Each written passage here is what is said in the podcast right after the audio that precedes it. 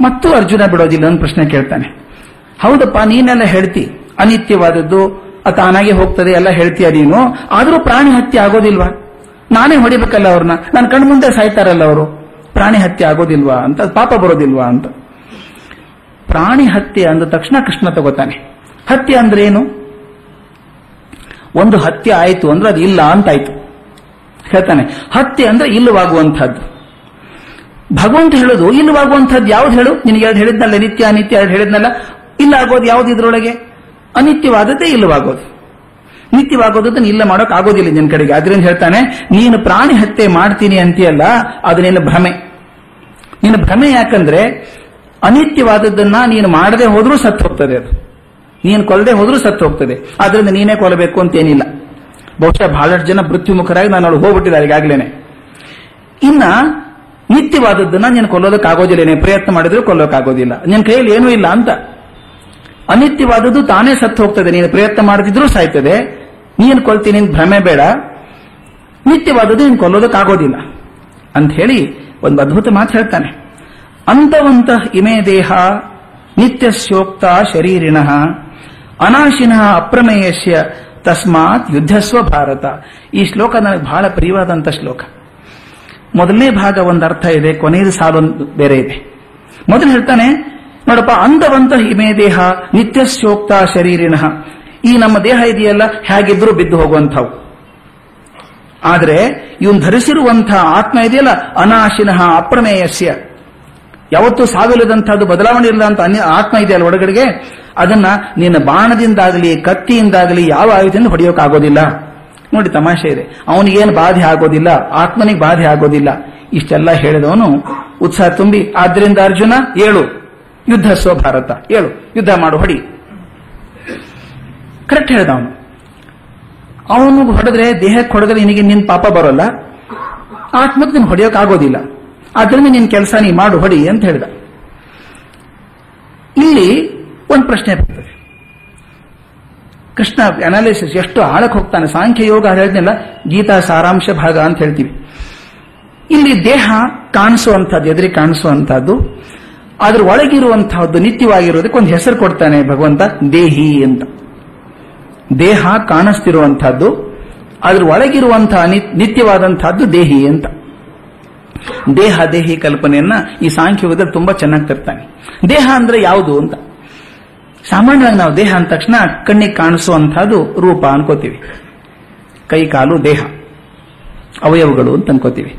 ಆದರೆ ಭಗವಂತನ ಎಷ್ಟು ಚೆನ್ನಾಗಿ ವಿಶ್ಲೇಷಣೆ ಮಾಡಿ ಹೇಳ್ತಾನೆ ಅಂತಂದ್ರೆ, ದೇಹ ಅಂದ್ರೆ ಬರೀ ಭೌತಿಕ ಆಕಾರ ಮಾತ್ರ ಅಲ್ಲ. ಭೌತಿಕ ಆಕಾರದ ಜೊತೆಗೆ, ಒಂದು ಕಲ್ಪನೆ ಮಾಡ್ಕೊಳ್ಳಿ. ಗಾಂಧೀಜಿ ಬಹಳ ದೊಡ್ಡವರು. ಅಲ್ವಾ?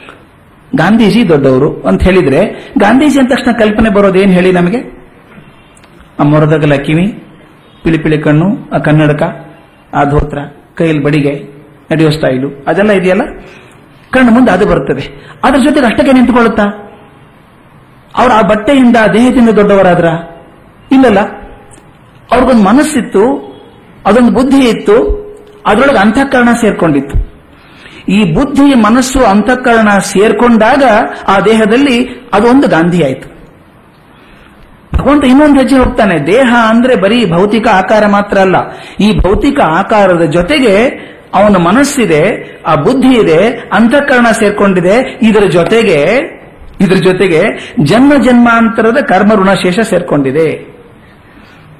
ನಾವು ಅನ್ಕೋತೀವಿ ನೋಡಿ, ಎಷ್ಟು ಒಳ್ಳೆಯವ್ರಿ ಪಾಪ. ಎಷ್ಟು ಒದ್ದಾಡಿದ್ರೆ ಕೊನೆಗೆ ಗೊತ್ತಾ? ನಾಲ್ಕೈದು ವರ್ಷ ಪಾಪ ತುಂಬಾ ನರಳ ಬಿಟ್ರು. ಭಗವಂತ ಯಾಕೆ ತರ್ತಾನೋ ಪಾಪ ಅಂತ ಕಷ್ಟ ಅವ್ರಿಗೆ.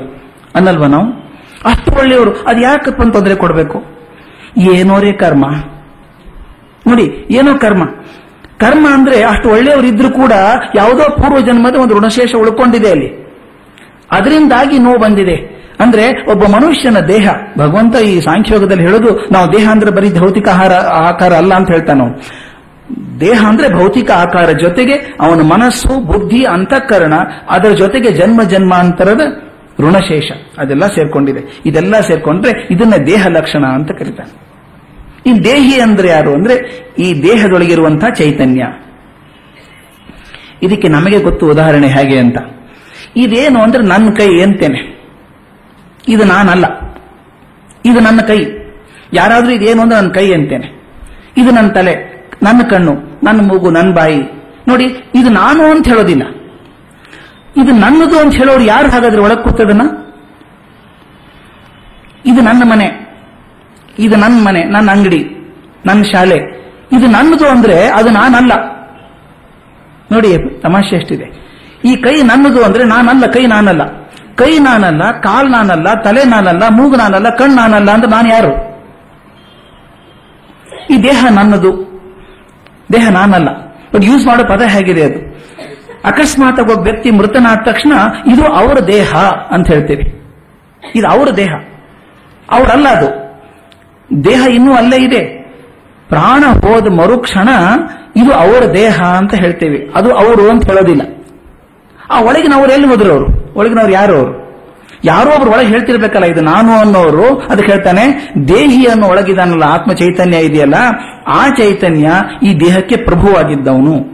ಅದವಂದು ಅದರಿಂದ ದೇಹ ಅನ್ನೋದು ಆತ್ಮದ ಸ್ವತ್ತು, ಪ್ರಾಪರ್ಟಿ. ಪ್ರಾಪರ್ಟಿ ಅವ್ರದ್ದಾದ್ಮೇಲೆ ಆತ್ಮ ದೇಹದ ಸ್ವಾಮಿ ಅಂತ ಒಪ್ಕೋಬೇಕು. ಈ ದೇಹಿ ಮತ್ತು ದೇಹ ಇಬ್ಬರಿದ್ದಾರಲ್ಲ ಇದು ಬಾಡಿಗೆ ಮನೆ ಓನರ್ ಒಳಗಡೆ ಓನರ್ ಅಪ್ ಕೂತಿದ್ದಾನೆ, ಇದು ಹೊರಗಿನ ಬಾಡಿಗೆ ಮನೆ. ಒಂದು ರಿಲೇಷನ್ ಚೆನ್ನಾಗಿರ್ಬೇಕಲ್ವಾ? ಜೀವನ ನಡಿಬೇಕಾದ್ರೆ.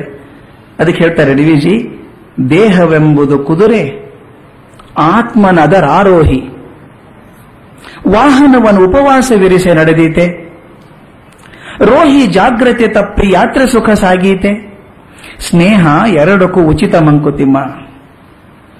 ಎಷ್ಟು ಅದ್ಭುತ ದೇಹ ದೇಹಿ ಕಾನ್ಸೆಪ್ಟ್ ಅನ್ನು ಹೇಳ್ತಾರೆ ನೋಡಿ ಅಲ್ಲಿ. ದೇಹವೆಂಬುದು ಕುದುರೆ. ದೇಹ ಅನ್ನುವಂಥದ್ದು ಒಂದು ಕುದುರೆ ಇದ್ದ ಹಾಗೆ. ತಯಾರಾಗಿ ಕೂತಿದೆ.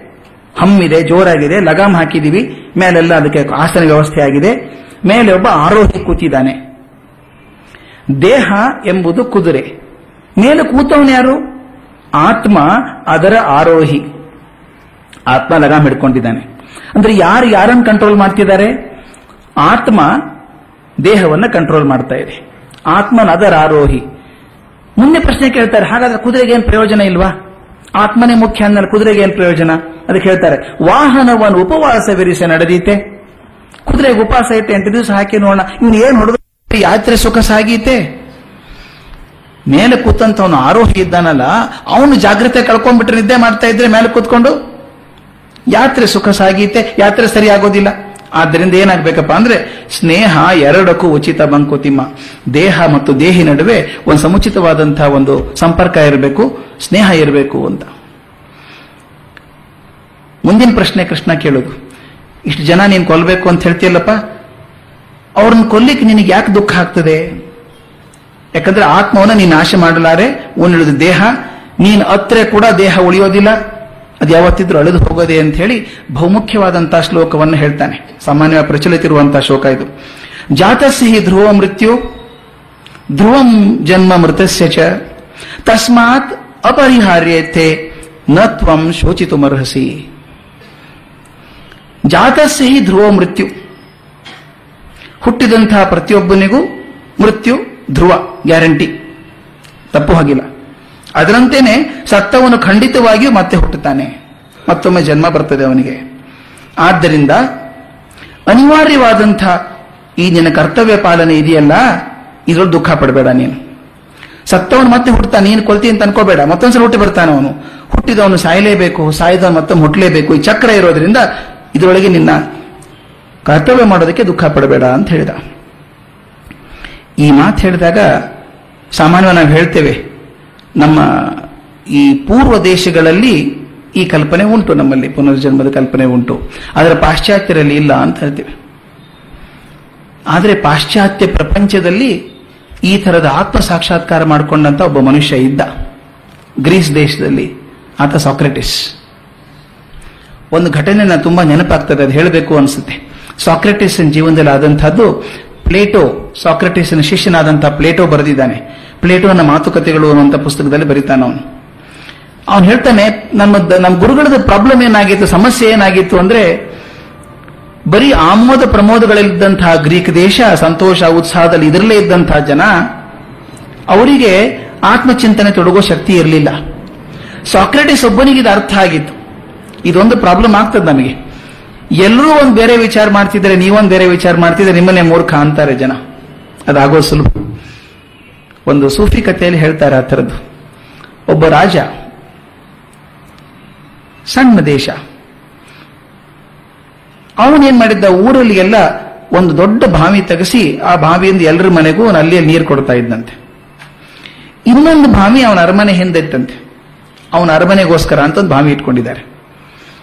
ಯಾವುದೋ ಒಬ್ಬಳು ಬಂದು, ಮಂತ್ರಗಾತಿ ಬಂದು, ಆ ಬಾವಿಯಲ್ಲಿ ಏನೋ ಒಂದು ಮಂತ್ರ ಹಾಕಿ, ಔಷಧಿ ಹಾಕಿ ಹೋಗ್ಬಿಟ್ಲಂತೆ. ಊರಲ್ಲಿರುವಂತ ಬಾವಿಯಲ್ಲಿ ಎಲ್ಲರ ಮನೆಗೂ ನೀರು ಅಲ್ಲಿದೆ ಹೋಗ್ಬೇಕಲ್ಲ? ಎಲ್ಲರೂ ಅದೇ ಬಾವಿ ನೀರು ಕುಡಿದ್ರಂತೆ, ಮರುದಿನ ತಮಾಷೆ ಎಲ್ಲರೂ ಹುಚ್ಚಿದಂಗೆ ಆಡೋಕೆ ಶುರು ಮಾಡ್ಬಿಟ್ರಂತೆ. ಅದು ಔಷಧಿ ಅಂತದಿತ್ತು. ರಾಜ್ಯದಲ್ಲಿ ಇರೋರು ಎಲ್ಲರೂ ಹುಚ್ಚಿದಂಗೆ ನಡೆಯೋಕೆ ಶುರು ಮಾಡಿದ್ರಂತೆ. ರಾಜನಿಗೆ ಗಾಬರಿ ಆಯ್ತು. ಯಾಕೆ ಹಿಂಗೆ ಹುಚ್ಚಿದಂಗೆ ಮಾಡ್ತಾರೆ ಇವರು? ಯಾಕೆ ಹಿಂಗೆ ಹುಚ್ಚಿದಂಗೆ ಮಾಡ್ತಾರೆ? ಅಂತ ಕರೆದು ಬುದ್ಧಿ ಹೇಳೋಕೆ ಹೋದ್ನಂತೆ. ಏನಾಯ್ತು? ರಾಜ ಬುದ್ಧಿ ಹೇಳ್ತಾ ಇದ್ರು ಅವರಿಗೆಲ್ಲ. ಅವ್ರಲ್ಲ ಅಂದ್ರಂತೆ ರಾಜನಿಗೆ ಏನೋ ಆಗ್ಬಿಟ್ಟಿದೆ ಅಂದ್ರಂತೆ. ಯಾಕಂದ್ರೆ ಎಲ್ಲರೂ ಒಂದೇ ತರ ಹುಚ್ಚರಾಗಿದ್ದಾರಲ್ಲ ಅವರು. ಇವನೇ ಒಬ್ಬ ಬೇರೆ ವಿಚಾರ ಮಾಡ್ತಿದ್ದಾನೆ. ಇವನು ಸರಿಯಾಗಿ ಹೇಳ್ತಿದ್ದಾನೆ, ಯಾಕೆ ಹಿಂಗ್ ಮಾಡಿ ಹುಚ್ಚರಾಗಿ ಮಾಡ್ತಿದ್ದೀರಿ ಅಂತ. ಅವನು ಎಷ್ಟು ಪ್ರಯತ್ನ ಮಾಡಿದ್ರು ಕೊನೆಗೆ ಅವ್ರು ತೀರ್ಮಾನ ಮಾಡಿದ್ರಂತೆ, ನಮ್ಮ ರಾಜ್ಯನ್ ರಾಜನ್ ತಲೆ ಕೆಟ್ಟು ಹೋಗ್ಬಿಟ್ಟಿದೆ ಇನ್ನು ಬೇರೆ ರಾಜನ ಹುಡುಕ್ಬೇಕು ನಾವು ಅಂತ ಹೇಳಿದ್ರಂತೆ. ಇವನಂದಾನ ಒಂದೇ ಹಾದಿ ಪಾರಾಗೋದಕ್ಕೆ. ಏನ್ ಹೇಳಿ? ಅವನು ಅಲ್ಲಿ ಹೋಗಿ ಅದೇ ನೀರು ಕುಡಿದ್ನಂತೆ. ನೀರು ಕುಡಿದ್ಮೇಲೆ ಹಾ ನಮ್ಮ ರಾಜ ಸರಿಯಾದ ಈಗ ಅಂದ್ರಂತೆ ಅವ್ರು. ನಮ್ಮಂಗೆ ಆದ್ನಲ್ಲ ಅವನು. ಸಾಕ್ರೆಟಿಸ್ಗೆ ಆದದ ಪರಿಸ್ಥಿತಿ ಅದು. ಸಂತೋಷ ಕೂಟಗಳಲ್ಲಿ ಮುಳುಗಿದಂತಹ ಗ್ರೀಕ್ ಜನಕ್ಕೆ ಇದಲ್ಲ, ತತ್ವಮಸಿ. ನಿಮ್ಮ ನೀವು ಅರ್ಥ ಮಾಡ್ಕೊಳ್ಳಿ. ಅಂತ ಸಾಕಷ್ಟು ಸಲ ಸಾಕ್ರೆಟಿಸ್ ಹೇಳಿದ. ಆಗ ಅವ್ರಿಗನ್ನಿಸ್ತು, ಸಾಕ್ರೆಟಿಸ್ ಏನೋ ದೋಷ ಇದೆ. ಇವನು ನಮ್ಮ ತರುಣರನ್ನ ಬೇ, ಕೆಟ್ಟ ದಾರಿಗೆ ಎಳಿತಾ ಇದ್ದಾನೆ ಇವನು. ತಪ್ಪು ದಾರಿಗೆ ಎಳಿತಾ ಇದ್ದಾನೆ. ನೋಡಿ, ನಮ್ಮ ದಾರಿಗೆ ಬರಬೇಕಾಗಿತ್ತು ಅವರು. ಇವನ್ ದಾರಿಗೆ ಹೋಗ್ಬೇಕು ಹೋಗ್ತಿದ್ದಾರೆ ಅಂತ ಹೇಳಿ, ರಾಜರಿಗೆ ಹೇಳಿ ಇವನ್ ಕೊಲ್ಬೇಕು ಅಂತ ತೀರ್ಮಾನ ಮಾಡಿದ್ರು. ಆರ್ಡರ್ ಆಯ್ತು, ಅವ್ನು ಕೊಲ್ಬೇಕು ಅಂತ. ಹ್ಯಾಕ್ ಕೊಲ್ಬೇಕು ಅವನ? ಹೆಮ್ಲಾಕ್ ಹೆಮ್ಲಾಕ್ ಅಂತ ಒಂದು ವಿಷ. ಬಹಳ ಕೆಟ್ಟ ವಿಷ ಅದು. ಸುಟ್ಕೊಂಡು ಹೋಗುತ್ತೆ ಕುಡಿಬೇಕಾದ್ರೆ. ಆ ತರದ ವಿಷವನ್ನ ಕುಡಿದು ಸಾಕ್ರೆಟಿಸನ್ ಕೊಲ್ಲಬೇಕು ಅಂತ ತೀರ್ಮಾನ ಆಯಿತು. ದಿವಸ ಫಿಕ್ಸ್ ಆಯಿತು. ಆಗ ಅವತ್ತಿನ ದಿವಸದ ವರ್ಣನೆಯನ್ನ ಪ್ಲೇಟೋ ಮಾಡ್ತಾನೆ. ವಿಷವನ್ನು ಸ್ವೀಕರಿಸಿ ಸಾಕ್ರೆಟಿಸ್ ಸಾಯುವಂತ ದಿವಸ ಇದೆಯಲ್ಲ, ಆ ದಿವಸದ ಬಗ್ಗೆ ಪ್ಲೇಟೋ ಬರೀತಾನೆ. ಏನೇನಾಯ್ತು ಅಂದ್ರೆ ಸುತ್ತಲೂ ಅವನ ಸುತ್ತಲೂ, ಸಾಕ್ರೆಟಿಸ್ ಸುತ್ತಲ ನೂರಾರು ಜನ ವಿದ್ಯಾರ್ಥಿಗಳು ಕೂತ್ಬಿಟ್ಟಿದ್ದಾರೆ, ಅವನ ಶಿಷ್ಯರೆಲ್ಲ. ಪ್ಲೇಟೋ ಎಲ್ಲರೂ ಕೂತಿದ್ದಾರೆ. ಎಲ್ಲರೂ ಭಾವಾವೇಶದಿಂದ ತುಂಬಿಕೊಂಡ್ಬಿಟ್ಟಿದ್ದಾರೆ. ಆದರೆ ಅತ್ಯಂತ ಶಾಂತವಾಗಿದ್ದಂಥವನು ಒಬ್ಬನೇ ಒಬ್ಬ ಮನುಷ್ಯ ಅದರಲ್ಲಿ ಸಾಕ್ರೆಟಿಸ್ ಮಾತ್ರ ಅಂತ. ಅವನ ಕೈಯಲ್ಲಿ ವಿಷದ ಬಟ್ಲಿದೆ ಗುರು ಕುಡಿದು ವಿಷ ಅಂತ ಹೇಳಿ ಇವರು ಭಾವೋದ್ವೇಗಕ್ಕೆ ಒಳಗಾಗಿದ್ದಾರೆ. ಭಾವೋದ್ವೇಗಕ್ಕೆ ಇದ್ದಂತ ಒಬ್ಬನೇ ಮನುಷ್ಯ ಅಂದ್ರೆ ಸಾಕ್ರೆಟಿಸ್ ಅಂತೆ. ಅವನು ತಮಾಷೆ ಮಾಡ್ತಾನೆ, ನಗ್ತಾನೆ. ಅಲ್ಲ, ನೋಡಿ, ನಾನು ಸಾಯೋವಾಗಾದ್ರೂ ಶಾಂತಿಯಿಂದ ಸಾಯಬೇಕು, ದುಃಖ ನೋಡಬಾರ್ದು ಅಂತ ಆ ಎಲ್ಲ ಹೆಣ್ಮಕ್ಳನ್ನ ಕಳಿಸ್ಬಿಟ್ಟೆ. ಇರೋ ಬೇಡ ಅವ್ರು ಇಲ್ಲಿ, ನಾ ಸಾಕು, ವಿಷ ಕುಡಿಯೋ ಮುಂದೆ ಅಂತ ಹೇಳಿ. ನೀವು ಯುವಕರು, ನೀವು ಹೇಗೆ ಅಳ್ತೀರಲ್ಲಪ್ಪ, ನಾನು ಹೇಗೆ ಸಾಯೋದು ಸಂತೋಷವಾಗಿ ಅಂತ ಕೇಳ್ತಾನು ಅಳಬೇಡಿ ಅಂತ ಗದರಿಸ್ತಾನೆ. ಗದರಿಸಿದಾಗ ಅಲ್ಲೊಬ್ಬ ಹಿರಿ ಮನುಷ್ಯ ಇದ್ದಾನೆ ಆ ಗುಂಪಲ್ಲಿ. ಅವನ ಹೆಸರು ಕ್ರೇಟೋ ಅಂತ. ಕ್ರೇಟೋ ಅಂತ ಮನುಷ್ಯ. ಅವನು ಸಾಕಟ ಶಿಷ್ಯ ಹಿರಿ ವಯಸ್ಸಿನವನು. ಅವನೊಂದು ಪ್ರಶ್ನೆ ಕೇಳ್ತಾ, ನೋಡಿ ಅಂತ ಎದೆ ಹೊಡೆಯುವಂತ ಪ್ರಶ್ನೆ. ಸಾಕ್ರೆಟಿಸ್ ಕೇಳ್ತಾನೆ, ನೀನು ಹ್ಯಾಮ್ಲಾಕ್ ಕುಡಿದು ಬಿಡ್ತೀಯ ಈಗ? ನಿನ್ನ ದೇಹವನ್ನು ನಾವು ಹೇಗೆ ಹೋಳಬೇಕು? ಅಂತ. ಬದುಕಿದಂತ ಸಾಕ್ರೆಟಿಸ್ಗೆ ಕ್ರೇಟೋ ಕೇಳೋದು, ನೀನು ಸತ್ತ ಮೇಲೆ ನಿನ್ನ ದೇಹವನ್ನ ಹೇಗೆ ಹೋಳಬೇಕು? ಅಂತ. ಅದಕ್ಕೆ ಸಾಕ್ರೆಟಿಸ್ ಮಾತಿದೆ, ಅದ್ಭುತವಾದ ಮಾತು. ಅದನ್ನ ಅವನ ಮಾತಲ್ಲೇ ಕೇಳ್ಬೇಕು ನಾವು. ಆಗ ಸಾಕ್ರೆಟಿಸ್ ನಕ್ ಹೇಳ್ತಾನಂತೆ ಕ್ರೇಟೋ, ಮೊದಲು ನನ್ನನ್ನ ನಿಜವಾದ ನನ್ನನ್ನು ಹಿಡಿ. ಸಾಕ್ರೆಟಸ್ ಹೇಳುವಂತ ಮಾತು. ಮೊದಲು ನನ್ನನ್ನ, ನಿಜವಾದ ನನ್ನನ್ನು ಹಿಡಿ. ಆನಂತರ ಈ ಪ್ರಶ್ನೆ ಕೇಳು ಅಂತಾನೆ. ಇದು ಶುದ್ಧಾಂಗವಾದಂತಹ ವೇದಾಂತದ ಮಾತು. ಹಂಡ್ರೆಡ್ ಪರ್ಸೆಂಟ್ ವೇದಾಂತದ ಮಾತು. ನನ್ನನ್ನು ಮೊದಲು ಹಿಡಿ ನೀನು, ಆಮೇಲೆ ಈ ಪ್ರಶ್ನೆ ಕೇಳು ಅಂತಾನೆ. ಅವ್ ಕ್ರೇಟೋಗ ಅರ್ಥ ಆಗೋದಿಲ್ಲ. ಆಗ ಹೇಳ್ತಾನೆ, ಕ್ರೇಟೋ, ಚಿಂತೆ ಮಾಡಬೇಡ. ನಿನ್ ಪ್ರಶ್ನೆ ನನಗೆ ಅರ್ಥ ಆಯ್ತು. ನಿನ್ ಪ್ರಶ್ನೆ ನನಗೆ ಅರ್ಥ ಆಯ್ತು. ನೀನು ಕೇಳುತ್ತಿರೋದು ಈ ದೇಹದ ಬಗ್ಗೆ ಕೇಳ್ತಾ ಇದ್ದಿ. ತಾನೇ ಏನ್ ಮಾಡಬೇಕು ಅಂತ? ನೋಡಿ ಅವ್ನು ಸಾಕ್ರೆಟಿಸ್ ಹೇಳೋ ಮಾತು, ಈ ದೇಹ ಏನ್ ಮಾಡಬೇಕು ಅಂತ ಕೇಳ್ತಿದ್ಯಲ್ಲ ಅದನ್ನ ಉತ್ತರ ಹೇಳ್ತೇನೆ, ತಗೋ. ಬೇರೆ ದೇಹಗಳಿಗೆ ನೀನು ಏನೇನು ಮಾಡಿದ್ಯೋ ಇಷ್ಟು ದಿವಸ, ಅದನ್ನ ಇದಕ್ಕೂ ಮಾಡು. ಬೇರೆ ದೇಹಗಳಿಗೆ ಏನ್ ಮಾಡಿದ್ಯೋ, ಅದನ್ನ ಇದಕ್ಕೂ ಮಾಡು. ಆದರೆ, ಕೊನೆ ಮಾತು ಅದ್ಭುತವಾದಂತ ಮಾತು. ಆದ್ರೆ, ನಿಜವಾದ ಸಾಕ್ರೆಟಿಸ್ ನಿಮ್ ಯಾರ ಕೈಗೂ ಸಿಕ್ಕೋದಿಲ್ಲ ಅಂತ. ಹೇಳ್ತಾನೆ ಈ ಬಾಕಿ ದೇಹಕ್ಕೆ ಏನೇನು ಮಾಡಿದ್ಯೋ ಅದು ಇದಕ್ಕೂ ಮಾಡು. ಆದ್ರೆ ನಿಜವಾದ ಸಾಕ್ರೆಟಿಸ್ ನಿಮ್ಗೆ ಯಾವತ್ತಿಗೂ ಸಿಗೋದಿಲ್ಲ ಅಂತ. ಇದು ದೇಹ ದೇಹಿಯನ್ನು ಅರ್ಥ ಮಾಡ್ಕೊಂಡಂತ ವೆಸ್ಟರ್ನ್ ಸ್ಕಾಲರ್. ನಾವು ಅನ್ಕೋತೀವಿ ಎಷ್ಟು ಗೊತ್ತಿಲ್ಲ ಅಂತ. ಸಾಕ್ರೆಟಿಸ್ ಬಹುದೊಡ್ಡ ಮನುಷ್ಯ. ಅರ್ಜುನ ಬಹಳ ಬುದ್ಧಿವಂತ ಶಿಷ್ಯ. ಇದೆಲ್ಲ ಕೇಳ್ಕೊಂಡ. ಹಾಗಾದ್ರೆ ದೇಹ ನಾನು ಕೊಲ್ಲೋದು ಅರ್ಥ ಇಲ್ಲ, ಅವ್ರು ಹೇಗೂ ಸತ್ತು ಹೋಗ್ತಾರೆ. ಇವನ್ ಪ್ರಶ್ನೆ ಎಷ್ಟು ಚೆನ್ನಾಗಿದೆ ನೋಡಿ. ನೀನ್ ಹೇಳ್ತಿಲ್ಲಪ್ಪ ಹೇಗೂ ಸತ್ತು ಹೋಗ್ತಾರೆ, ನಾನು ಹೊಡಿಬೇಕು ಅಂತಿಲ್ಲಲ್ಲ. ಹಾಗಾದ್ರೆ ಅವ್ರ ಮೃತ್ಯು ಅನಿವಾರ್ಯವಾಗಿ ಎಲ್ರಿಗೂ ಬರೋದೇ ಆದ್ರೆ ಅದಕ್ಕೆ ಕಾರಣ ನಾನು ಯಾಕೆ ಆಗ್ಬೇಕು ನೋಡಿ ಅವ್ರ ಪ್ರಶ್ನೆ ಎಷ್ಟು ಚೆನ್ನಾಗಿದೆ. ಅವ್ರು ಹೇಗೋ ಸತ್ತು ಹೋಗ್ತಾರೆ. ನಾನು ಹೊಡೆದಿದ್ರು ಸತ್ತು ಹೋಗ್ತಾರೆ. ನೀನು ಹೇಳಿದೆಯಲ್ಲಪ್ಪ? ಅದಕ್ಕೆ ಕಾರಣ ನಾನು ಯಾಕೆ ಆಗ್ಬೇಕು? ಅದ್ರ ಪಾಪ ನನಗೆ ಯಾಕೆ ಅಂಟಬೇಕು ಅಂತ ಕೇಳ್ತಾನೆ. ಆಗ ಕೃಷ್ಣ ಅವನಿಗೆ ಸ್ವಧರ್ಮದ ಕರ್ತವ್ಯವನ್ನು ತಿಳಿಸ್ತಾನೆ. ಸ್ವಧರ್ಮ ಅಂದ್ರೆ ಏನಪ್ಪಾ ಅಂತ? ಮೊದಲನೇ ಕಂಡೀಷನ್ ನೋಡು, ನೀನು ಕ್ಷತ್ರಿಯ. ನೀನು ಕ್ಷತ್ರಿಯ ಆದ್ರಿಂದ ಯುದ್ಧ ಮಾಡೋದು ನಿನ್ನ ಧರ್ಮ. ಧರ್ಮ ಮಾಡದೆ ಹೋದ್ರೆ ಪಾಪ ಬರುತ್ತೆ ನಿನಗೆ. ಅದು ಹೇಗೆ ಹೆದರಿಸ್ತಾನೆ ಕೃಷ್ಣ ಅಂದ್ರೆ ನಿನ್ನ ಕೆಲಸ ಯುದ್ಧ ಮಾಡೋದು. ಮೆಕ್ಯಾನಿಕ್ ಕರ್ಕೊಂಡು ಬಂದು ಕಾರ್ ರಿಪೇರಿ ಮಾಡಯ್ಯ ಅಂತಂದ್ರೆ, ಕೆಳಗಡೆ ಹೆಂಗ್ ಹೋಗೋದ್ರಿ? ಕಾರ್ ಕೆಳಗಡೆ ಅಂದ್ರೆ ಹೋಗ್ಬೇಕಪ್ಪ ನೀನು. ಮೆಕ್ಯಾನಿಕ್ ಅಂದ್ರೆ ಹೋಗ್ಬೇಕಾಗತ್ತೆ. ಎಲ್ಲಿ ಕೆಡ್ಸ್ ಕೆಟ್ಟಿದ್ಯೋ ಪಾರ್ಟ್ ಅಲ್ಲಿ ಹೋಗ್ಬೇಕು. ಅಲ್ಲಿ ಹೋಗಲ್ಲ ನಾವಂದ್ರೆ ಮೆಕ್ಯಾನಿಕ್ ಅಲ್ಲ ನೀನು ಅಂತ. ಯುದ್ಧ ಮಾಡೋಕ್ ಬಂದಿದೀಯಪ್ಪ ನೀನು. ಬಾಣ ಬಿಲ್ಲಿ ಹಿಡ್ಕೊಂಡು ಬಂದಿದೀಯ? ಮಾಡದೆ ಹೋದ್ರೆ ಪಾಪ ಬರುತ್ತೆ. ಎರಡನೇದು, ಯುದ್ಧ ನೀನ್ ನಿರ್ಧಾರ ಮಾಡಿದ್ದಲ್ಲ, ಚಿಂತೆ ಮಾಡಬೇಡ. ನೀನ್ ಮಾಡಿದ್ರೆ ಜವಾಬ್ದಾರ ಆಗ್ತಿದ್ಯಾ? ತಾನಾಗೆ ಬಂದದ್ದು ನೀನ್ ಯುದ್ಧ ಮಾಡಬೇಕು, ಅದರಿಂದ ಮಾಡು. ಯುದ್ಧ ಬಿಟ್ರೆ ಅಪಕೀರ್ತಿ ಬರುತ್ತೆ ನಿನಗೆ. ನಾಳೆ ಅಂತಾರೆ ಜನ. ಬಹಳ ದೊಡ್ಡ ಗಾಂಡೀವಿ ಪಾಶುಪತಾಪ್ ತಂದವನು ಅಂತ ಅಂತಿದ್ರಲ್ಲ, ಓಡ್ ಹೌದಾ ನೋಡಿ. ಯುದ್ಧ ಮಾಡಲಿಲ್ಲ ಅಂತ ಅಪಕೀರ್ತಿ ಬರುತ್ತೆ. ಅಂದ್ರೆ ಅವನು ಎಲ್ಲ ಏನು ಹಿಡ್ಕೋತಾನೆ ನೋಡಿ. ಒಂದು ಹೆದರಿಸ್ತಾನೆ, ಒಂದು ಬೆದರಿಸ್ತಾನೆ, ಒಂದು ಕೊಂಕ ಮಾತಾಡ್ತಾನೆ. ಲೋಕ ನಿನ್ನನ್ನು ಹೇಡಿ ಅಂತ ಬರೀತದೆ. ಇಷ್ಟು ದಿವಸ ನಿನ್ನ ಶೂರ ಅಂದಂತ ಜಗತ್ತು ನಾಳೆ ನಿನ್ನನ್ನು ಹೇಡಿ ಅಂತ ಬರ್ಕೊಳ್ತೆ ಇನ್ನೊಂದು ಚಾನ್ಸ್ ಇದೆ ನಿನಗೆ. ಗೆದ್ರೆ ರಾಜ್ಯ ಸಿಗ್ತದೆ. ಸತ್ರು ಚಿಂತೆ ಇಲ್ಲ ಸ್ವರ್ಗ ಸಿಗ್ತದೆ. ಹೋಗು. ಎರಡಕ್ಕೂ ಲಾಭ ಇದೆ, ಯಾವುದು ನಷ್ಟ ಇಲ್ಲ ನಿನಗೆ.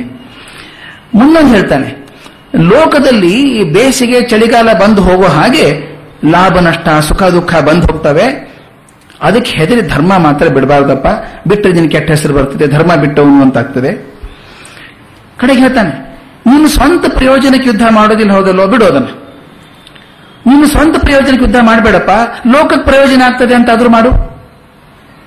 ನೋಡಿ, ಅವನು ಎಷ್ಟು ಮನಸ್ಸು ಒಪ್ತಾನೆ ನೀನು ಸ್ವಂತ ಪ್ರಯೋಜನಕ್ಕೆ ಯುದ್ಧ ಮಾಡದೆ ಹೋದರೂ ಕೂಡ ಲೋಕ ಪ್ರಯೋಜನ ಆಗ್ತದೆ ಯುದ್ಧ ಮಾಡು. ಕೊನೆ ಹೇಳ್ತಾನೆ, ಅದ್ಭುತವಾದ ಮಾತು. ಇದು ಬಹಳ ಪ್ರಚಲಿತವಾದಂತ ಮಾತು ಫೇಮಸ್ ಶ್ಲೋಕ ಇದು. ಕರ್ಮ ಮಾಡೋ ಅಧಿಕಾರ ಮಾತ್ರ ನಿನ್ನದು.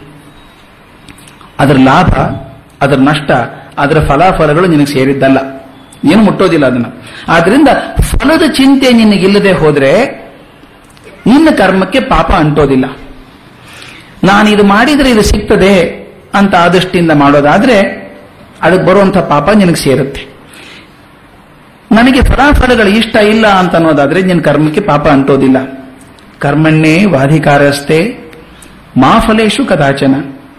ಮಾ ಕರ್ಮ ಫಲ ಹೇತುರ್ಭೂ ಮಾತೆ ಸಂಗೋಸ್ತ್ವ ಕರ್ಮಣಿ ಅಂತ. ಚೆನ್ನಾಗಿದೆ ನೋಡಿ. ಕರ್ಮಣ್ಣೇವ ಅಧಿಕಾರ, ಮಾ ಫಲೇಶು. ಕರ್ಮಣ್ಣೇವ ಅಧಿಕಾರ. ನಿನ್ನ ಅಧಿಕಾರ ಇರೋದು ಕೆಲಸ ಮಾಡ್ಲಿಕ್ಕೆ ಮಾತ್ರ. ಅದರಿಂದ ಲಾಭ ಬರುತ್ತೋ ನಷ್ಟ ಬರುತ್ತೋ ಲೆಕ್ಕ ಹಾಕಬೇಡ. ಲಾಭ ಬರುತ್ತೆ ಅಂತ ಇಟ್ಕೊಂಡು ನೀನು ಕರ್ಮ ಮಾಡಿದ್ರೆ ಅದಕ್ಕೆ ಏನಾದರೂ ಪಾಪ ಬಂದ್ರೆ ನಿನ್ನ ಪಾಪ ಸೇರುತ್ತೆ. ಅದು ಯಾವುದು ಇಲ್ಲದೆ ಹೋದರೆ ನಿನ್ನ ಪಾಪ ಸೇರೋದಿಲ್ಲ ಅಂತ. ಡಿ ವಿ ಜಿ ಮಾತನ್ನ ಪುಸ್ತಕದಲ್ಲಿ ಬಹಳ ಚೆನ್ನಾಗಿ ಬರೀತಾರೆ. ಇದು ನಮ್ಮ ಜೀವನಕ್ಕೆ ಅಲ್ಪ ಅನ್ವಯಿಸ್ಕೊಳ್ಳೋಣ ಈಗ ಅಂತ. ಈಗಿನ ಜೀವನಕ್ಕೆ ಅನ್ವಯಿಸ್ಕೊಳ್ಳೋಣ. ಏನೇನೋ ತಪ್ಪಾಗ್ತದೆ ಸಮಾಜದಲ್ಲಿ. ನಾನ್ಯಾಕೆ ಹೋರಾಡಬೇಕು ಅದಕ್ಕೆ? ಸರ್ಕಾರದಿಂದ, ಅದು ಸರ್ಕಾರದ ಬಗ್ಗೆ ಬರೀತಾರೆ. ಏನೋ ಒಂದು ತಪ್ಪಾಯ್ತು ಸರ್ಕಾರದಿಂದ. ನಾ ಸುಮ್ಮನೆ ಕೂತ್ಕೊಂಡ್ಬಿಡದ ನಾನೇನ್ ಮಾಡೋದು? ಬಲಶಾಲಿ ಅಲ್ಲ ನಾನು. ಏನೋ ಒಂದು ಸಣ್ಣ ಮನುಷ್ಯ. ನಾನು ಹೆಂಗ್ ಹೊಡೆದಾಡು ಸರ್ಕಾರ ಜೊತೆಗೆ? ಸರ್ಕಾರ ಬಹಳ ಬಲಶಾಲಿ ಆದದ್ದು ಅಂತ ಅನ್ಬೇಡಿ. ಕರ್ಮಣ್ಣೇವ ಅಧಿಕಾರ. ತಪ್ಪು ಅಂದ್ರೆ ಹೊಡೆದಾಡಿ ಹೋರಾಡಿ ನಿಮಗೆ ಜಯ ಸಿಗ್ಲಿಕ್ಕಿಲ್ಲ. ಸಿಗ್ಬೋದು, ಸಿಗ್ಲಿಕ್ಕಿಲ್ಲ. ಆದ್ರೆ ಹೋರಾಡೋದನ್ನ ಬಿಡಬೇಡಿ ಅಂತ ಹೇಳಿ ಗಾಂಧಿ ಹೋರಾಡಿದ್ರಲ್ಲ ಎದಕ್ಕೆ ಹೋರಾಡಿದ್ರು? ನೋಡಿ ವರ್ಷ ತಮಗೊಂದ್ಸಲ ಹೇಳ್ತೀನಿ ಮಾತನ್ನ. ಹೋದ್ಸಲ ಬಂದಾಗ ಹೇಳಿದ್ನ ಗೊತ್ತಿಲ್ಲ.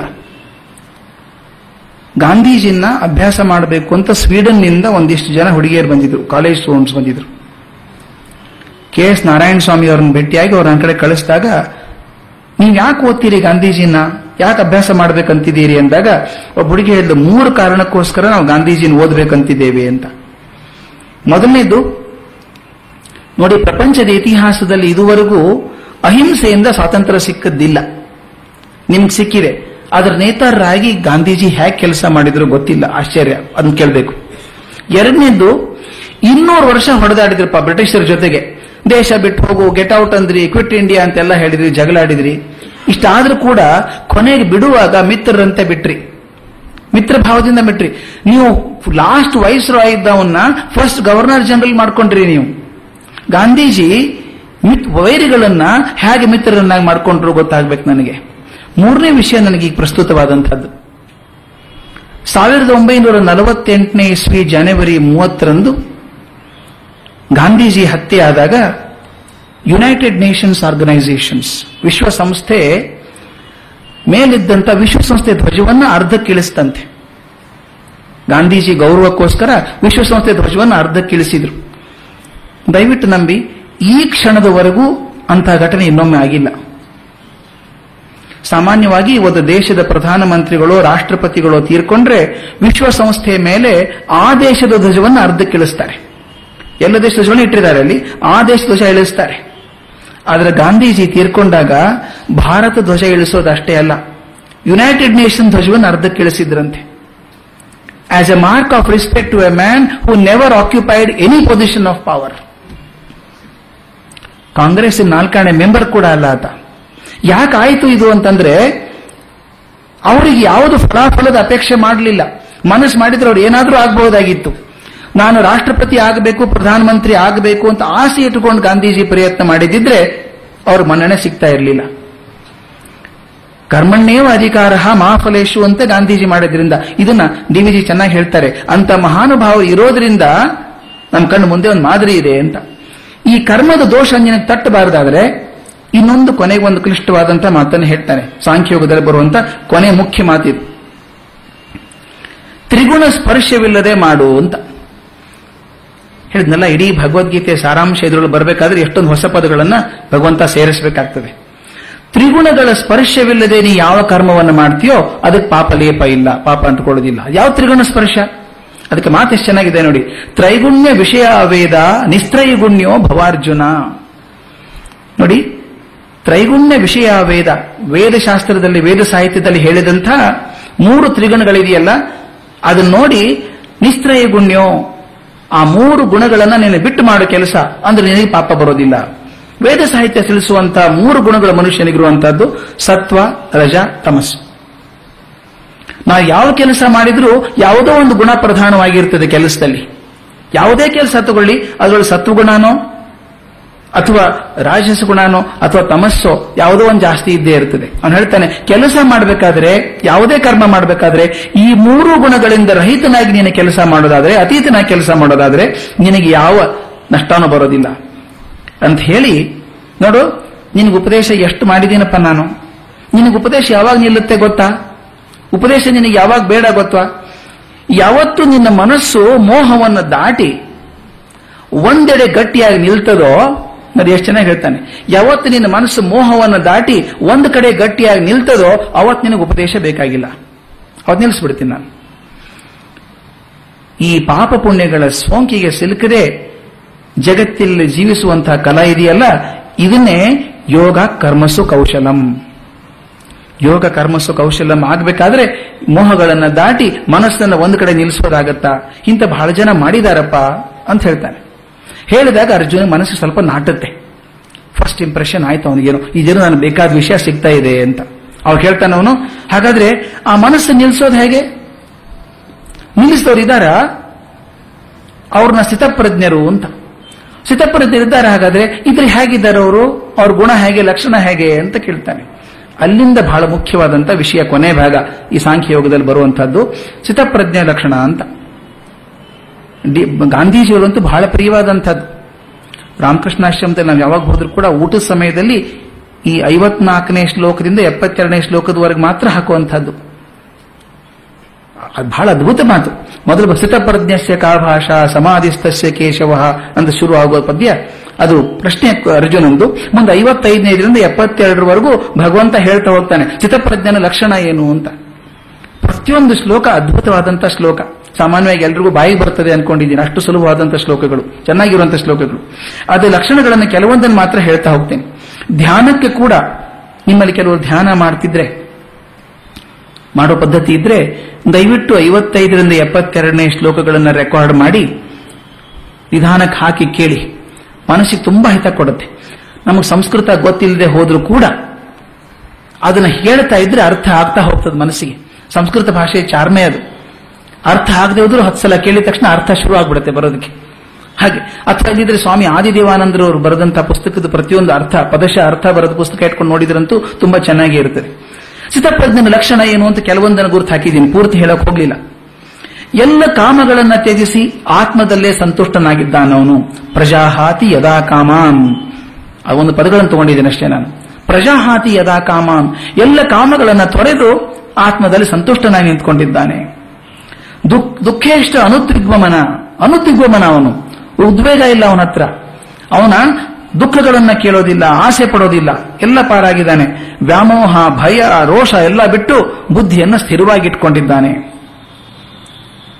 ಮುಂದಿನ ಬಾ ಚೆನ್ನಾಗಿದೆ ಸ್ಥಿತಪ್ರಜ್ಞೆಂದು ಕೂರ್ಮೋಂಗಾನೀವ ಸರ್ವ, ಸರ್ವಶಃ. ಅಥವಾ ಕೂರ್ಮೋಂಗಾನೀವ ಸರ್ವಶಃ ಸರ್ವಹ ಅಂತ ಕೆಲವು ಕಡೆ ಬರೀತಾರೆ. ಕೂರ್ಮೋಂಗಾನೀವ ಅಂದ್ರೆ ಏನ್ ಹೇಳಿ? ಕೂರ್ಮ ಅಂದ್ರೆ ಆಮೆ. ಆಮೆಗೊಂದು ಏನಾದರೂ ಭಯ ಬಂದ್ರೆ ಅದೇನ್ ಮಾಡುತ್ತೆ? ತನ್ನ ತಲೆಯನ್ನ ಕಾಲುಗಳನ್ನು ಒಳಗೆ ಎಳ್ಕೊಂಡು ಚಿಪ್ಪಲ್ಲಿ ಕೂತ್ಕೊಂಡ್ಬಿಡುತ್ತೆ. ಅದಕ್ಕೆ ಹೇಳ್ತಾನೆ, ಇವನು ಹೇಗಿದ್ದಾನೆ? ಸ್ಥಿತಪ್ರಜ್ಞ ಅಂದ್ರೆ, ಆಮೆ ತನ್ನ ತಲೆ ಕಾಲು ಒಳಗೆಳ್ಕೊಳ್ಳೋ ಹಾಗೆ ಈ ಸ್ಥಿತಪ್ರಜ್ಞ ತನ್ನ ಇಂದ್ರಿಯಗಳನ್ನ ವಿಷಯಗಳಿಂದ ಎಳ್ಕೊಂಡು ಒಳಗೆ ಕೂತ್ಕೊಂಡಿದ್ದಾನೆ ಅಂತ. ಕಗ್ಗದಲ್ಲಿ ಒಂದು ಮಾತು ಬರ್ತದೆ. ಇಂದ್ರಿಯಗಳಿದಾವಲ್ಲ ಹೊರಗಡೆ, ಹುಕ್ಸ್ ಇದ್ದಂಗಂತೆ. ಹುಕ್ಸ್ ಅಂತೆ. ಪಾಶಗಳು ಹೊರಗೆ ಕೊಂಡಿಗಳು ನಮ್ಮೊಳಗೆ ಹೋ ಮಂಕುತಿಮ್ಮ ಅಂತ ಹೇಳ್ತಾರೆ. ಈ ಪಾಶಗಳು ಬರ್ತಾವಲ್ಲ, ಆಶಾ ಪಾಶಗಳು, ಬೇಕಾದಷ್ಟು ಆಸೆಗಳು ಆಕ- ಆಕಾಂಕ್ಷೆಗಳು ಬರ್ತಾವಲ್ಲ, ಅವು ಪಾಶ ಇದ್ದಂಗಂತೆ. ಎಷ್ಟು ಹಗ್ಗ ಒಗೆದ್ರು ಕೂಡ ಹಿಡ್ಕೊಳ್ಳೋದು ಯಾವಾಗ ಅದು? ಒಳಗಡೆ ಹುಕ್ಕಿದ್ರೆ ಮಾತ್ರ. ಅಲ್ವಾ? ಇದಕ್ಕೇನು ಒಂದು ಗುಂಡ್ ಗುಂಡ್ಕಲ್ಲಿ ಗುಂಡ್ ಕಲ್ಲು ಇಟ್ಬಿಟ್ರೆ ಒಂದ್ ದೊಡ್ಡ ಕಾಜಿನ ಕೊಂಡು ಇಟ್ಬಿಟ್ರೆ ಏನ್ ಹಗ್ಗ ಹೆಸರು ಹಿಡಿಯೋಕ್ಕಾಗತ್ತೆ ಹೇಳಿ ಅದನ್ನ? ಆಗೋದೇ ಇಲ್ಲ. ಯಾಕಂದ್ರೆ ಹುಕ್ಕಿಲ್ಲ ಅಲ್ಲಿ. ಅಕಸ್ಮಾತ್ ಒಂದು ಹುಕ್ಕಿದ್ರೆ ಹಗ್ಗ ಸಿಕ್ಕೊಂಡ್ರೆ ಎಳಿಬಹುದು ಅದನ್ನ. ಅದಕ್ಕೆ ಹೇಳ್ತಾರೆ, ಪಾಶಗಳು ಹೊರಗೆ, ಆಸೆಗಳು ಹೊರಗಿದೆ. ಆದ್ರೆ ನಾವು ಇಂದ್ರಿಯಗಳನ್ನು ಹಿಂಗ್ ಚೂಚಿ ಬಿಟ್ಟು ಬಿಟ್ಟಿದೆಯಲ್ಲ ಹಾಗೆ ಹುಕ್ಕಿಟ್ಟಂಗೆ ಇಟ್ಟಿದೀವಲ್ಲ, ಅದಕ್ಕೆ ಸಿಕ್ಕೋತಾವ ಹಗ್ಗ. ಪಾಶಗಳನ್ನ ಎಳೆಯೋದು ಯಾವಾಗ ಅಂದ್ರೆ ಹುಕ್ಕಿ ಸಿಕ್ಕೊಂಡಾಗ. ಅದಕ್ಕೆ ಹೇಳ್ತಾರೆ ಅವರು, ಸಿತಪ್ರಜ್ಞೆ ಏನ್ ಮಾಡ್ತಾನೆ? ಇಂದ್ರಿಯಗಳನ್ನ ಒಳಗೆಳ್ಕೊಂಡು ಪಾಶಗಳಿಗೆ ಸಿಗದಂಗೆ ನೋಡ್ಕೋತಾನ ಅವನು ಮುಂದೆ ಮುಂದಿನಂತೂ ಬಹಳ ಚಂದ. ಎರಡು ಪದ್ಯ ಅದು. ಅರವತ್ತೆರಡು ಅರವತ್ತ್ ಮೂರನೇ ಪದ್ಯಗಳನ್ನು ಸೇರಿಸಿ ಮಾಡಿದಂಥದ್ದು. ಧ್ಯಾಯತೋ ವಿಷಯಾನ್ ಪುಂಸ ಸಂಗಸ್ತೆ ಶೂಪಜಾಯತೆ. ಸಂಗಾತ್ ಸಂಜಾಯತೆ ಕಾಮಾತ್ ಕಾಮಾತ್ ಕ್ರೋಧೋಪಿ ಜಾಯತೆ ಕ್ರೋಧಾತ್ ಭವತಿ ಸಮ್ಮೋಹ, ಸಮ್ಮೋಹಾತ್ ಸ್ಮೃತಿ ವಿಭ್ರಮ ಸ್ಮೃತಿ ಭ್ರಂಶಾತ್ ಬುದ್ಧಿನಾಶೋ, ಬುದ್ಧಿನಾಶಾತ್ ಪ್ರಣಶ್ಯತಿ. ಒಂದು ಚೇನ್ ಆಫ್ ಥಾಟ್ ಇದು. ಒಂದರಿಂದ ಒಂದಕ್ಕೆ ಹೇಗೆ ಹೋಗ್ತದೆ ಅಂತ ಇದಕ್ಕಿಂತ ಸುಲಭವಾಗಿ ಬರೆಯೋಕೆ ಬರುತ್ತೆ ಅಂತ ಅನಿಸ್ಲೇ ಇಲ್ಲ ನನಗೆ. ಧ್ಯಾಯತೋ ವಿಷಯಾನ್ ಪುಂಸ. ವಿಷಯಗಳ ಬಗ್ಗೆನೇ ಚಿಂತೆ ಮಾಡ್ತಾ ಇದ್ರೆ, ಧ್ಯಾಯತೋ ವಿಷಯಾನ್ ಪುಂಸ ಸಂಗಸ್ತೇ ಶೋಪಜಾಯತೆ. ಜಯಕೃಷ್ಣಮೂರ್ತಿ ಚೆನ್ನಾಗಿ ಹೇಳ್ತಾರೆ you become your thought what you think you become ನೀವೇನ್ ವಿಚಾರ ಮಾಡ್ತೀರೋ ಅದೇ ಆಗ್ಬಿಡ್ತೀರಿ ನೀವು ಅಂತ. ನಮ್ಮ ರಾಮಾನುಜಂ ಹೇಳೋರು, ಇಂಗ್ಲಿಷ್ ಕವಿ ಚೈನಾದಲ್ಲೊಂದು ಕವನ ಇದೆ ಅಂತೆ. ಒಬ್ಬ ಝೆನ್ ಚಿಂತಕ ಚಿಂತೆ ಕನಸಲ್ಲಿ ಕನಸು, ದಿನ ಕನಸು ಬರ್ತಿತ್ತಂತ ಅವನಿಗೆ. ಕನಸು ಬಿಟ್ಟು, ನಾನು ಇವತ್ತು ಪಾತ್ರಗಿತ್ತಿ ಆಗಿ ಹೋದೆ ಪಾತ್ರಗಿತ್ತಿ ಆಗಿ ಹೋದೆ ಅಂತ. ಬಟರ್ಫ್ಲೈ. ಚಿಟ್ಟೆ. ನಾನು ಚಿಟ್ಟೆ ಆದೆ ಚಿಟ್ಟೆ ಆದೆ ಅನ್ಕೊಳಕ್ ಶುರು ಮಾಡಿದಂತೆ ಅವನಿಗೆ ದಿನಾ ಚಿಟ್ಟೆ ಕನಸು ಬೀಳೋದಂತೆ. ದಿನಾ ಚಿಟ್ಟೆ, ಹಗಲಲ್ಲೂ, ಹಗಲು ರಾತ್ರಿ ಬೇರೆ ಚಿಟ್ಟೆ ಚಿಂತೆ ಮಾಡಿ ಮಾಡಿ ಅವನ ಕೊನೆ ಹೇಳಿದಂತೆ, ನನಗೆ ಭ್ರಮೆ ಆಗ್ಬಿಟ್ಟಿದೆ. ನಾನು ನಿಜವಾಗ್ಲೂ ಮನುಷ್ಯನೋ ಅಥವಾ ಚಿಟ್ಟೆನೋ ಅಂತ. ನಾನು ಮನುಷ್ಯನ ಆಕಾರದ ಚಿಟ್ಟೆನೋ ಅಥವಾ ಚಿಟ್ಟೆ ಆಕಾರದ ಮನುಷ್ಯನೋ ನನಗೆ ಗೊತ್ತಾಗ್ತಾ ಇಲ್ಲ. ಯಾಕಂದ್ರೆ ಚಿಂತೆಯಲ್ಲಿ ಯಾವಾಗ ಬರೀ ಚಿಟ್ಟೆ ಬರ್ತಾ ಇದೆ ಅಂತ. You become what you think ಧ್ಯಾಯತೋ ವಿಷಯಾನ್ ಪುಂಸ. ಒಂದೇ ಚಿಂತನೆ ಮಾಡ್ತಾ ಇದ್ರೆ ಅದೇ ಆಗಿ ಹೋಗ್ತೀರಿ ನೀವು. ಸಂಗಸ್ತೆ ಶೂಪಜಾಯತೆ. ಸಂಗಾತ್ ಸಂಜಾಯತೆ ಕಾಮ. ಅದು ಬೇಕು ಅದು ಬೇಕು ಅಂತ ಅಪೇಕ್ಷೆ ಮಾಡಿದ ಹಾಗೆ ಆಸೆ ಇದೆಯಲ್ಲ, ಬೇಕು ಅಂತಂದಾಗ ಅದು ಸಿಗದೆ ಹೋದಾಗ ಏನಾಗ್ತದೆ? ಸಂಜಾಯತೆ ಕಾಮಾತ್. ಆಸೆ ಬರ್ತದೆ. ಕಾಮಾತ್ ಕ್ರೋಧೋಭಿ ಜಾಯತೆ ನೀವು ಅಪೇಕ್ಷೆ ಮಾಡಿ ಸಿಗದೆ ಹೋದಾಗ ಏನಾಗುತ್ತೆ? ಕೋಪ ಬರುತ್ತೆ. ಕ್ರೋಧಾತ್ ಭವತಿ ಸಮ್ಮೋಹ. ಸಿಟ್ಟು ಜಾಸ್ತಿ ಆಗಿ ಆಗಿ ಅದ್ರ ಬಗ್ಗೆ ಮೋಹ ಜಾಸ್ತಿ ಆಯಿತು. ಸಮ್ಮೋಹಾತ್ ಸ್ಮೃತಿ ವಿಭ್ರಮ. ಅದರದೇ ಚಿಂತೆ ಅದರದೇ ಚಿಂತೆ ಅದರದೇ ಚಿಂತೆ ಆದಾಗ ಮೋಹ ಜಾಸ್ತಿ ಆದಾಗ ಭ್ರಮೆ ಆಗೋಯ್ತು. ಸ್ಮೃತಿ ಭ್ರಂಶಾತ್ ಬುದ್ಧಿನಾಶೋ ಬಹಳ ಸ್ಮೃತಿ ಭ್ರಂಶ ಆಗ್ಬಿಟ್ರೆ ಬುದ್ಧಿ ಕೆಟ್ಟ ಹೋಗುತ್ತೆ. ಬುದ್ಧಿನಾಶಾತ್ ಪ್ರಣಶ್ಯತಿ. ಬುದ್ಧಿನಾಶ ಆದರೆ ನೀನು ಹಾಳಾಗಿ ಹೋಗ್ತೀಯ? ಮುಗೀತು ಅಂತ. ನೋಡಿ, ಎಲ್ಲಿಂದ ಎಲ್ಲಿಗೆ ಬರ್ತದೆ? ಅದರಿಂದ ಹಾಳಾಗೋದಕ್ಕೆ ಮೊದಲು ಸ್ಟಾರ್ಟಿಂಗ್ ಪಾಯಿಂಟ್ ಯಾವುದು ಅಂದ್ರೆ ಧ್ಯಾಯತೋ ವಿಷಯ ಅನ್ಪುಂಸ ನೀವು ಕೆಟ್ಟದನ್ನ ಚಿಂತೆ ಮಾಡ್ತಾ ಇದ್ರೆ ಕೊನೆಗೆ ಅದನ್ನೇ ಬೆಳೆಸ್ಕೊಂಡ್ಬಿಟ್ಟು ನೀವು ಹಾಳಾಗಿ ಹೋಗ್ತೀರಿ ಕೊನೆಗೆ ಅಂತ ಒಂದಕ್ಕೊಂದು ಚೇನ್ ಇದೆ. ಅದಕ್ಕೆ ಹೇಳ್ತಾರೆ, ಈ ಸ್ಥಿತ ಮನಸ್ಸೇ ಇದ್ದಾನಲ್ಲ, ಸ್ಥಿತಪ್ರಜ್ಞೆ ಇದ್ದಾನಲ್ಲ, ಅವನು ಕೆಟ್ಟದನ್ನ ಚಿಂತೆ ಮಾಡೋದಿಲ್ಲ. ಇನ್ನೊಂದು ಮಾತು, ಯಾನಿಶ ಸರ್ವಭೂತಾನಾಂ ತಸ್ಯ ಜಾಗರ್ತಿ ಸಂಯಮಿ. ಅವನು ಹೇಗಿದ್ದಾನೆ ನೋಡಿ ಅವನು? ಯಾನಿಶ ಸರ್ವಭೂತಾನಾಂ ತಸ್ಯ ಜಾಗರ್ತಿ ಸಂಯಮಿ, ಯಸ್ಯಾಂ ಜಾಗೃತಿ ಭೂತಾನಿ ಸಾ ನಿಶಾ ಪಶ್ಯತೋ ಮನೆ. ಅಂದ್ರೆ ಏನರ್ಥ? ಯಾವಾಗ ಜಗತ್ತಿಗೆಲ್ಲ ರಾತ್ರಿ ಆಗಿರ್ತದೋ, ಇವನು ಎಚ್ಚರವಾಗಿರ್ತಾನಂತೆ. ಜಗವೆಲ್ಲ ಮಲಗಿರೋರು ಬುದ್ಧನೊಬ್ಬನಿದ್ದ ಅಂತ. ಇಡೀ ಜಗತ್ತು ಮಲ್ಕೊಂಡು ಎದ್ದು ಕೂತಾನಂದ್ರೆ ಏನರ್ಥ ಹೇಳಿ ಇವನು ಎದ್ದು ಕೂತಿದ್ದಾನೆ ಅರ್ಥ ಏನು? ಜಗತ್ತಿಗೆ ಯಾವುದು ಬೇಡವೋ, ಆಗ ಈ ಸಂಯಮಿಗೆ ಅರ್ಥ ಆಗ್ತದೆ ಯಾವುದು ಬೇಕು ಅಂತ. ತತ್ವದ ವಿಷಯದಲ್ಲಿ ಜಾಗರೂಕನಾಗಿರ್ತಾನೆ. ಎಲ್ಲರೂ ಅಜ್ಞಾನದಲ್ಲಿದ್ದ ಕತ್ಲೆ ಅಂದ್ರೆ ಅಜ್ಞಾನ. ಮಲ್ಕೊಳ್ಳೋದು ಅಜ್ಞಾನ. ಎಲ್ಲರೂ ಅಜ್ಞಾನದಲ್ಲಿದ್ದಾಗ ಈ ಸಂಯಮಿ ಆತ್ಮಜ್ಞಾನದಲ್ಲಿರ್ತಾನೆ. ಯಾವಾಗ ಸಾಮಾನ್ಯ ಪ್ರಾಣಿಗಳಿಗೆ ಹಗಲಾಗಿರ್ತದೋ, ಚಟುವಟಿಕೆಯಲ್ಲಿರ್ತಾವೋ, ಯಾವಾಗ ಚಟುವಟಿಕೆ ಇರ್ತದೆ? ನನಗೇನು ಬೇಕು ಸಿಕ್ಕಾಗ ಚಟುವಟಿಕೆ ಜಾಸ್ತಿ ಇರ್ತದೆ. ಸಾಮಾನ್ಯ ಮನುಷ್ಯರಿಗೆ ಏನು ಬೇಕು ಅಂತಿರ್ತದೋ, ಅದು ಜ್ಞಾನಿಗೆ ಬೇಕಾಗಿಲ್ಲ. ಅದ್ರಲ್ಲಿ ಆಸಕ್ತಿನೂ ಇಲ್ಲ.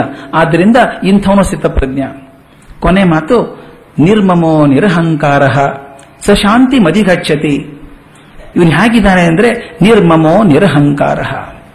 ಅವನಿಗೆ ಮೋಹ ಇಲ್ಲ, ಅಹಂಕಾರ ಇಲ್ಲ, ಎಲ್ಲ ಕಳೆದುಕೊಂಡು ಶಾಂತಿಯಲ್ಲಿ ಇದ್ದಾನವನು. ಎಲ್ಲ ಮೇಲೆ ಹೇಳಿದಂತಹ ಗುಣಗಳನ್ನ ಸಂಪಾದಿಸುವುದು ಸುಲಭ ಅಲ್ಲ. ಕಷ್ಟದ ಕೆಲಸನೇ. ಹೇಳೋದು ಬಹಳ ಸುಲಭ, ಹಾಗೆ ಅಂತ. ಕೋಪನೇ ಬರಲ್ಲ ಅಂತ ಮೇಷ್ಟ್ರಿಗೆ. ಶಿಷ್ಯರಿಗೆಲ್ಲ ಹೇಳಿದ್ರು, ನನ್ನ ಕೋಪನೇ ಬರಲ್ಲ. ಹೌದಾ ಮೇಷ್ಟ್ರೆ, ಕೋಪ ಬರಲ್ವಾ ನಿಮಗೆ? ಇಲ್ಲ, ಕೋಪ ಎಲ್ಲ ಬಿಟ್ಟು ಬಿಟ್ಟಿದ್ದೀನಿ, ಅಂತ ಮೇಷ್ಟ್ರು ನಗ್ತಾ ಹೇಳಿದ್ರು. ನಂಬೋಕೆ ಆಗಲ್ಲ ಸರ್, ನಿಮ್ಗೆ ಕೋಪ ಬರಲ್ಲ ಅಂದ್ರೆ? ನಂಬೇಕಪ್ಪ, ನನ್ನ ಕೋಪ ಬಂದೇ ಇಲ್ಲ ನೋಡು, ಎಷ್ಟು ವರ್ಷ ನೋಡ್ತಾ ಇದೆಯಾ, ಕೋಪ ಬರಲ್ಲ ಅಂದ್ರಂತ. ನಿಜವಾಗ್ಲೂ ಬರಲ್ವಾ ಸರ್ ನಿಮ್ ಕೋಪ? ಹೇಳಿದ್ನಲ್ಲಪ್ಪ, ಕೋಪ ಬರಲ್ಲ ಅಂತ ಹೇಳಿಲ್ವಾ ನಾನು? ಆಶ್ಚರ್ಯ ಸರ್ ನಿಮಗೆ ಕೋಪ ಬರಲ್ಲ ನಂಬೋಕೆ ಆಗಲ್ಲ ನಮಗೆ. ಕೋಪ ಬರುತ್ತೆ ಸರ್ ನಿಮಗೆ ಯಾವತ್ತಾದ್ರೂ ಅದು. ಬರಲ್ಲ ಅಂತ ಹೇಳಿಲ್ಲ ನಿನಗೆ? ಏನಾಯ್ತು? ಹೇಳೋದು ಬಹಳ ಸುಲಭ. ಆದರೆ ಆ ಗುಣಗಳನ್ನು ಸಂಪಾದಿಸೋದು ಬಹಳ ಕಷ್ಟ. ಅದಕ್ಕೆ ಕೃಷ್ಣ ಹೇಳ್ತಾನೆ, ಒಂದೇ ಸಲ ಸಾಧ್ಯ ಆಗದೆ ಹೋಗ್ಬೋದಪ್ಪ ಅದು, ಅದರ ಹಾದಿಯಲ್ಲಿ ನಡಿ. ಆ ಹಾದಿಯಲ್ಲಿ ಹೋಗು. ಹತ್ತು ಹೆಜ್ಜೆ ನಡೆದ್ರೆ ಅಷ್ಟೇ ಬಂತು ನಿನಗೆ. ಇಪ್ಪತ್ತು ಹೆಜ್ಜೆ ನಡೆದ್ರೆ ಅಷ್ಟೇ ಬಂತು. ಅದಕ್ಕೆ ಹೇಳ್ತಾನೆ, ನೀನು ಹೋಗುವಂತಹ ದಿಕ್ಕು ಸರಿ ಇದ್ರೆ ಗುರಿಯನ್ನು ಖಂಡಿತ ಮುಟ್ತೀಯ? ನೋಡಿ if you want to go anywhere you can go anywhere but if you want to go somewhere you should choose the right road right path ನಾನು ತುಮಕೂರು ಹೋಗಬೇಕು ಅಂತ ಹೇಳಿ ಮದ್ರಾಸ್ ರೋಡ್ ಹಿಡಿದ್ರೆ ನಾನು Tumakuru ಮುಟ್ಟೋದಿಲ್ಲ.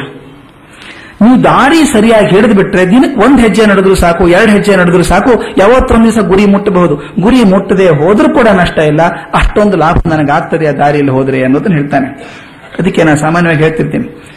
Aim at the stars Aim at the stars you land on rooftop if aim at the you go underground ಅಂತ. ನಕ್ಷತ್ರದ ಕಡೆ ಗುರಿ ಇಟ್ಟು ಹೋದ್ರೆ ರೂಫ್ ಮೇಲಾದ್ರೂ ಕೂತ್ಕೋತೀವ, ಮನೆ ಮೇಲೆ ಕೂತ್ಕೋತೀವಿ. ಇಲ್ಲೇ ಇರಬೇಕು ಅನ್ಕೊಂಡ್ರೆ ಅಂಡರ್ ಗ್ರೌಂಡ್ ಹೋಗ್ತೀವಿ. ಅದಕ್ಕೆ ಹೇಳೋದು, ಕೃಷ್ಣ ಹೇಳೋದು, ಆ ಗುರಿಯನ್ನು ಇಟ್ಕೋ ಸ್ಥಿತಪ್ರಜ್ಞೆ ಆ ಸ್ಥಿತಪ್ರಜ್ಞೆ ಆಗಬೇಕು ಅಂತ ಗುರಿ ಇಟ್ಕೊಂಡು ಆ ಹಾದಿಗೆ ಹೋಗು ನೀನು. ಹತ್ತು ಹೆಜ್ಜೆ ಇಪ್ಪತ್ತು ಹೆಜ್ಜೆ ನಡೆದಷ್ಟೇ ನಿನ್ನ ಲಾಭ ಬರ್ತದೆ ಅಂತ ಹೇಳಿ ಈ ಅಧ್ಯಾಯದಲ್ಲಿ ಪ್ರಾಕೃತ ಕಾರುಣ್ಯದಿಂದ ಅಲುಗಿ ಹೋಗಿದ್ದಂತಹ ಅರ್ಜುನನಿಗೆ ಶ್ರೀಕೃಷ್ಣ ತತ್ವ ವಿವೇಕವನ್ನು ಬೋಧಿಸಿದ. ಅದಕ್ಕೆ ನಮ್ಮ ಡಿ ವಿಜಿ ಇದಕ್ಕೆ ತತ್ವ ವಿವೇಕ ಯೋಗ ಅಂತ ಕರೀತಾರೆ. ಇದರಲ್ಲಿ ಏನೇನು ಹೇಳಿದ್ದಾರೆ ಮುಖ್ಯ ವಿಷಯ ಅಂದ್ರೆ ಆತ್ಮನ ನಿತ್ಯತೆ, ಸ್ವಧರ್ಮ, ಕರ್ತವ್ಯ ಮತ್ತು ಸ್ಥಿತಪ್ರಜ್ಞನ ಲಕ್ಷ, ಲಕ್ಷಣ. ಇವನ್ನು ತಿಳಿಸಿ, ಅರ್ಜುನನ ಮನಸ್ಸನ್ನ ಒಂದು ಹದಕ್ಕೆ ತಂದಿದ್ದಾರೆ, ಸಾಂಖ್ಯ ಹೋಗಿ ಮುಗಿಯೋ ಹೊತ್ತಿಗೆ. ಸಂಗ್ರಹ ಪದ್ಯ ಡಿವಿಜಿ ಹೇಳೋದು ನಾಲ್ಕು ಸಾಲಲ್ಲಿ ಇಡೀ ಸಾಂಖ್ಯ ಯೋಗವನ್ನು ಸಂಗ್ರಹಿಸ್ತಾರೆ. ವಸ್ತು ಪರೀಕ್ಷಣದಿಂ ಯಥಾರ್ಥದ ತಿಳಿವು.